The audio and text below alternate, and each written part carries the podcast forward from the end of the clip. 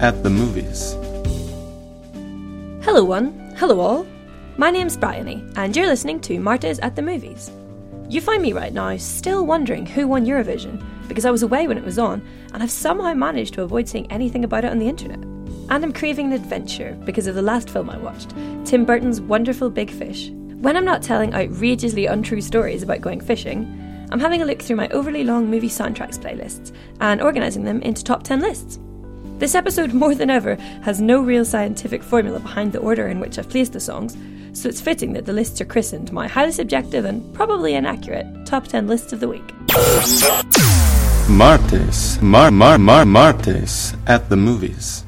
Last week, I talked about the best performances by fictional movie bands and choirs. But don't worry if you missed it, because you can head over to It's Just Bry on YouTube and listen to a playlist of all the songs featured in last week's episode. The only songs you won't find are these great ideas, which you guys told me that I missed a trick by not including. Sheila thought I should have included the very feline band Scat Cat and the Alley Cats singing Everybody Wants to Be a Cat from the Aristocats.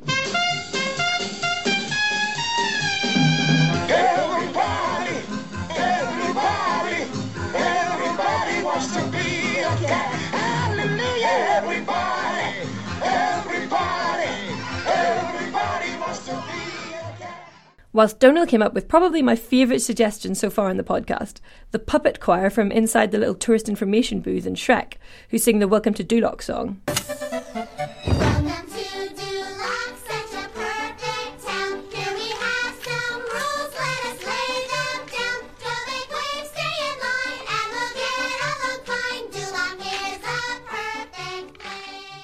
Brilliant. Got a suggestion, idea, or thought that you'd like to be featured in next week's episode? Then get in touch with me. Let me know what songs you liked, disliked, and what songs I missed out on by tweeting me at It's Just Bry1, small caps, no spaces, digit 1, or by hitting me up on the Martyrs at the Movies page on either Facebook or WordPress. Join me in this week's debate. We're talking about great songs featured in not so great movies. And now it's time for the highly subjective and probably inaccurate top 10 list of the week. Now, this is a subjective episode indeed, if ever a subjective episode I did see. Or, well, listen to. It's because it's got double the opinions.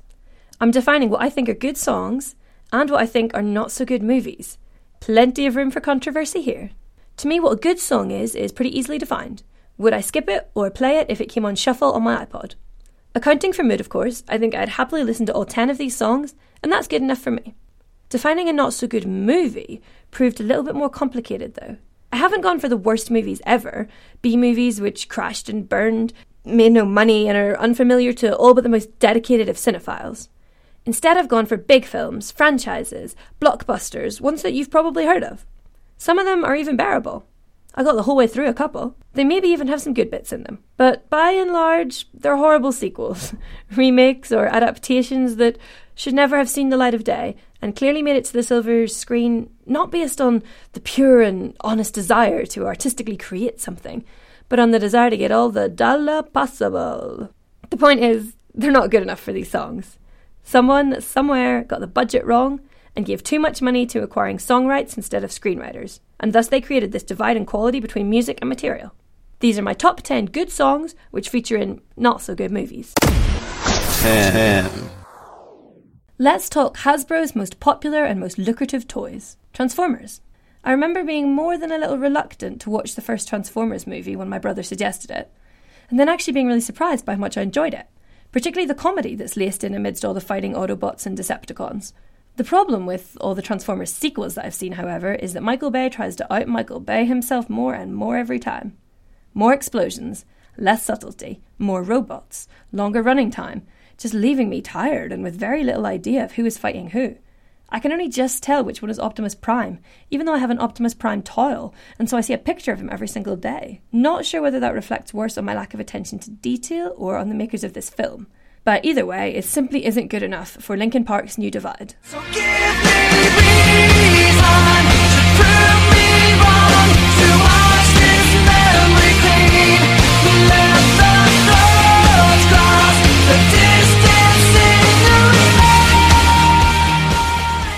As a teenager in the noughties, Linkin Park was everyone's favourite rock band because we were all cool and sophisticated like that, and they pulled out a cracker of a song with this one. I really like New Divide, and Transformers Revenge of the Fallen, aka Transformers 2, just doesn't cut the mustard. I'm all about the cliches today, apparently. But then again, so is all the dialogue in Transformers. Way! This one is painful for me because it's an affront on both my childhood and on a song which I adore. It's from the 2005 film adaptation of the old French and then the British TV show The Magic Roundabout, which my mum, if I'm not mistaken, was a fan of. So I grew up reading all her old books which accompanied the show and getting to know the characters that way. I particularly remember a comic strip in which Dougal, the dog, learns that pride comes before a fall with a nasty dip in the water whilst ice skating. So that's an insight into my formative years for you all.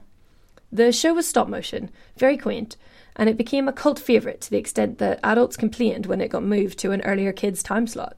Then they made a computer generated movie adaptation, it wasn't so great, and to make matters worse, the amazing song Mr. Blue Sky by Electric Light Orchestra got subjected to the humiliation of featuring in the film.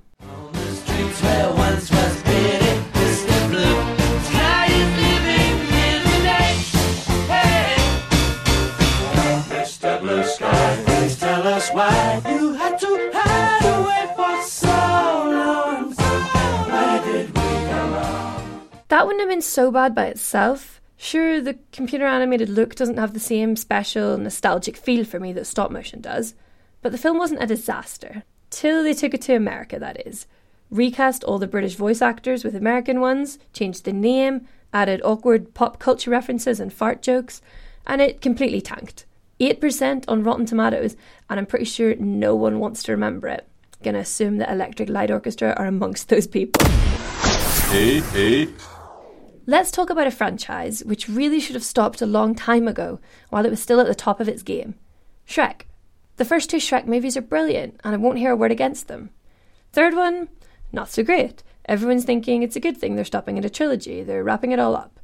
But of course, you gotta milk a cash cow for all it's worth, so we got Shrek Forever After, which I think made me laugh once in the entire movie. Shrek can probably get any song it wants by this point, so no surprise that this worse than mediocre entry in the franchise features some absolute tunes. Amongst them, Lionel Richie's Hello. Hello, is it me you're looking for? I can see it in your eyes, I can see it in your smile. I think the biggest sin of the fourth Shrek movie is that there was no real reason for it to exist, and it seemed like the screenwriters were scraping the bottom of the barrel in trying to find some other way to make Shrek hate or regret his life because he's scared of assuming responsibility for something or the other, and then by the end of the movie, he learns a valuable lesson about loving his family, friends, and his life. Sound familiar? That's because it feels like it's now the plot of every Shrek movie because that's all they can think of to do. And Lionel Richie's sublime tune, Hello, deserves better than that. Like that time Rachel and Jesse sang it in Glee. Yes, I watched Glee.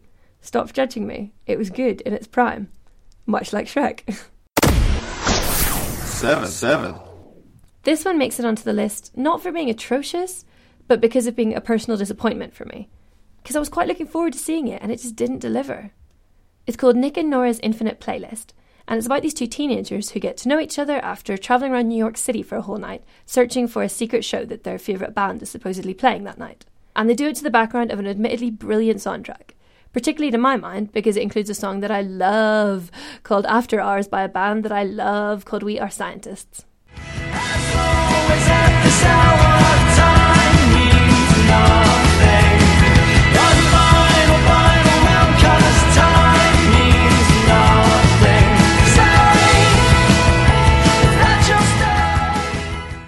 See it, the problem that this film has is that it really, really wants to be alternative and hip and relevant and show that it's not like all those other cookie cutter teenage romance films out there. Because look, it's at night and it's about faux hipster wannabe teenagers set to some great music. It just all falls a bit flat. To me, it never seems as cool as it thinks it is. In animal terms, it's like it wants to be a cat, being all assertive on its own terms, content to be cool because it's being itself but it's more like a dog, like clawing at you, desperately being like, notice me, acknowledge me, tell me that I'm cool. Perhaps that's a bit harsh, but I just see it as a shame. Because the music's ace, the concept's ace, but the film which I had in my head when I saw the trailer was just so much better than the film which I saw on screen. Six, six. This next song is beautiful. Overplayed and a bit sentimental, yes, but beautiful. It's called What a Wonderful World by Louis Armstrong. It's great, and I know it can be used to good effect in movies. I'm particularly here thinking of Madeline, one of my favourite childhood movies, which closes to this song. And that's fine, I'm okay with that. In fact, it's the exact opposite of how I feel about Stephen Bishop covering this song and it being featured on the soundtrack of the abomination of the movie that is Son of the Mask. I see trees of green, red roses too. I see them bloom for me and you, and I think to myself, what a wonderful world. So, Son of the Mask is the sequel to The Mask, in which Jim Carrey finds a mask belonging to Loki, the Norse god of mischief, and it turns him into this yellow suited, green faced trickster guy that you sometimes see people dressed up as for Halloween. It got pretty good reviews. It was nominated for some Oscars and some Golden Globes. Eleven years on, Carrey and all other intelligent actors declined to come back for the sequel, which got a whopping 6% on Rotten Tomatoes, alongside the sterling review, which says that no doubt extensive market research shows that there's an audience out there for movies like Son of the Mask, but it's too depressing to speculate who that might be. Ooh, ooh. I do feel sorry for the audience of this film. After less than a minute, I stopped watching the trailer because it was just woefully unfunny, and there are few things which are as painful as unfunny comedies. Plus, any film featuring the character of Loki, in which Loki is played by anyone other than Tom Hiddleston, is not a wonderful world in my eyes, and thus cannot possibly have any good reason to misuse that great song. Five. Five. This film is not the worst thing ever, or a horrible offence against humankind. I just find it wearying. It's the 2011 film version of The Smurfs, which takes the fairly lovable TV show and turns it into just a mind numbingly boring computer generated adventure for the gang. It makes me sleepy and a bit irritated because of the need to smurf the word smurf into every smurfing sentence. Literally, it feels like at some point the director said, like, Right, everyone, smurf up now. So the screenwriter's finished, but our smurf doesn't include the word smurf enough. So maybe in cinemas, the smurf watching it won't remember which franchise this is. And the only smurf I can think of to help them remember this is to ram the word smurfed on their smurfs at every possible opportunity. Oh, I feel emotionally drained just thinking about it. Then there's the fact that a band that I highly like and respect, Vampire Weekend, smurfed their song Holiday to be used in the film.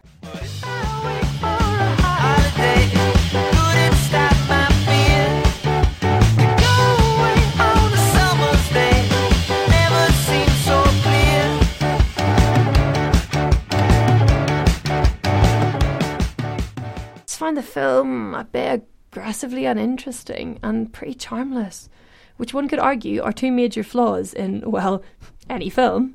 And Vampire Weekend are the opposite. They've won Grammys, NME Awards, Q Awards. The best that the Smurf franchise could do is get nominated for a Razzie, the awards ceremony to celebrate the worst Hollywood has to offer. It didn't even win that. It wasn't even bad enough for that. It was just blah. Up next is a film so truly awful that it caused Dr. Seuss's widow, Audrey Geisel, she's the owner of his works and his estate, to forbid any further live action adaptations of his books. That's how bad it was. I'm talking, of course, about Mike Myers as the Cat in the Hat, a film which, to add insult to injury, took a great Beatles song called Getting Better, made Smash Mouth sing it, and then chucked that into the movie. Better, better, the time. I have to admit, it's getting better, it's getting better. Since you've been mine, getting so much better all the time. Lennon and McCartney, Dr. Seuss himself, and just about everyone involved was owed better than this horrible film. The production design and the whole crazy Seussical world of the film is wonderful. And that's about the only thing it's got going for it. It's really bad. I wasn't involved in making it, and I almost want to apologise for its existence. I do need to apologise to my brother and sister, however, for driving them to madness the night that we watched this film, a good 10 years ago, when I insisted on replaying and replaying the Cat in the Hat Dance Along bonus feature on the DVD for a good two hours while we waited for our parents to pick us up from a family friend's house. Sorry. They say you should dance your cares away, though, right? And after watching this film, I think it's fair to say I needed it. Three. Three. let's talk sparkly vampires. Now, I am by no means a Twilight hater. I want to make that clear at the offset. Did I, as a teenager, read all of the books about five times and pester everyone I knew to go see the first film with me and eventually end up going with my mum because no one would come with me? Yes. Did I go to the midnight screening of the second Twilight film, New Moon? Also, yes. Am I a little embarrassed to be admitting this now? That's another yes. The point is, don't view me as someone who hates Twilight just because it's cool to do so. I have a big soft spot for it. However, I think we can all agree that the Twilight Saga Breaking Dawn Part 1, to give it its full, very long name, was not the series' strongest point and shouldn't have got the excellent soundtrack that it has. In particular, the wonderfully romantic lead single A Thousand Years by Christina Perri.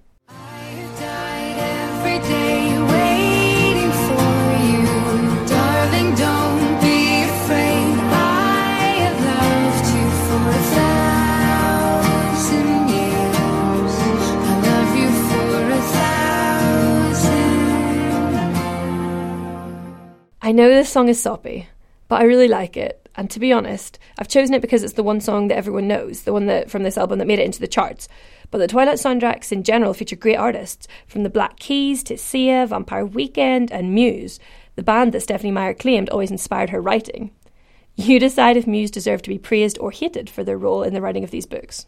The thing is, this film in particular just isn't very good. First off, there's the unsurprising but highly annoying decision to split the last book into two films. Thanks, Harry Potter, for that trend. Which, of course, it doesn't need in any way. Nothing happens in this film except ridiculous amounts of melodrama, because all the action's saved for part two. Then there's just some really bad directing decisions. In fact, if you want a good laugh, then Google Breaking Dawn Part 1 Wolfpack Meeting. The series low point, which made me howl with derisive laughter in the cinema at a point which is meant to be tense and serious. Doesn't come close to deserving that song. Two. Two.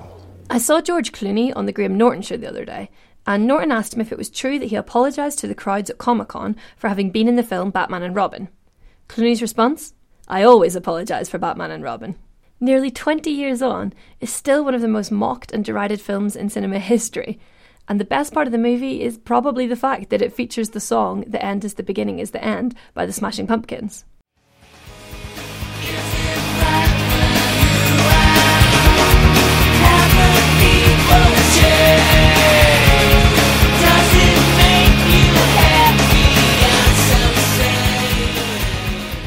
Bless the Smashing Pumpkins' little hearts. For my generation, getting asked to contribute a song to the Batman soundtrack would be a massive compliment and an exciting opportunity. But then for us, Batman is the brooding Christian Bale in Christopher Nolan's wonderful, dark, emblematic Dark Knight trilogy films. And comic book films have never been cooler. I find it kind of hard to imagine a time in which comic book movies weren't raking in the millions. But then I remember this film, and I think that, yeah, it's probably at least in part due to Batman and Robin that the genre took a slump for a good period of time.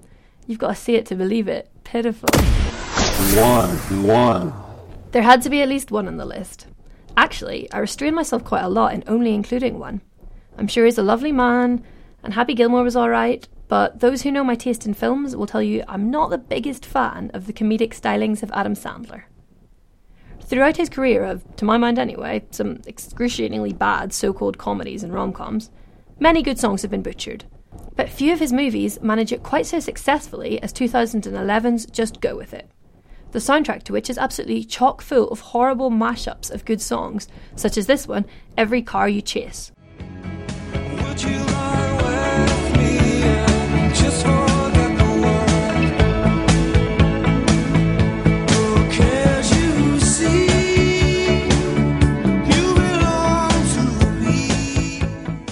For the uninitiated amongst you, this is a mixture of the Police's classic stalker song, Every Breath You Take, and Chasing Cars by Northern Ireland's very own Golden Boys, Snow Patrol. Thus, it's double the crime.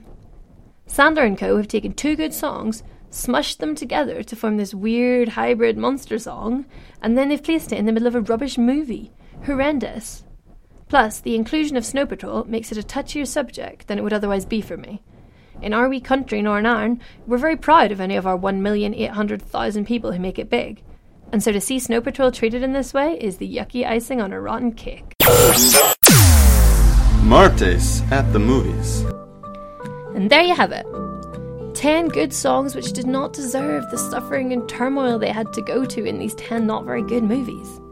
What did you think? What songs did I miss out on? What songs did you like? What songs did you dislike? Tweet me at It's Just Bry1 or Facebook and WordPress me at Martas at the Movies. Next week, we're talking about the 10 most romantic serenade moments in movie history. So buy yourself some red roses and light some candles in preparation for that. Until then, may the force be with you, the odds be ever in your favour, and I'll see you next Martas.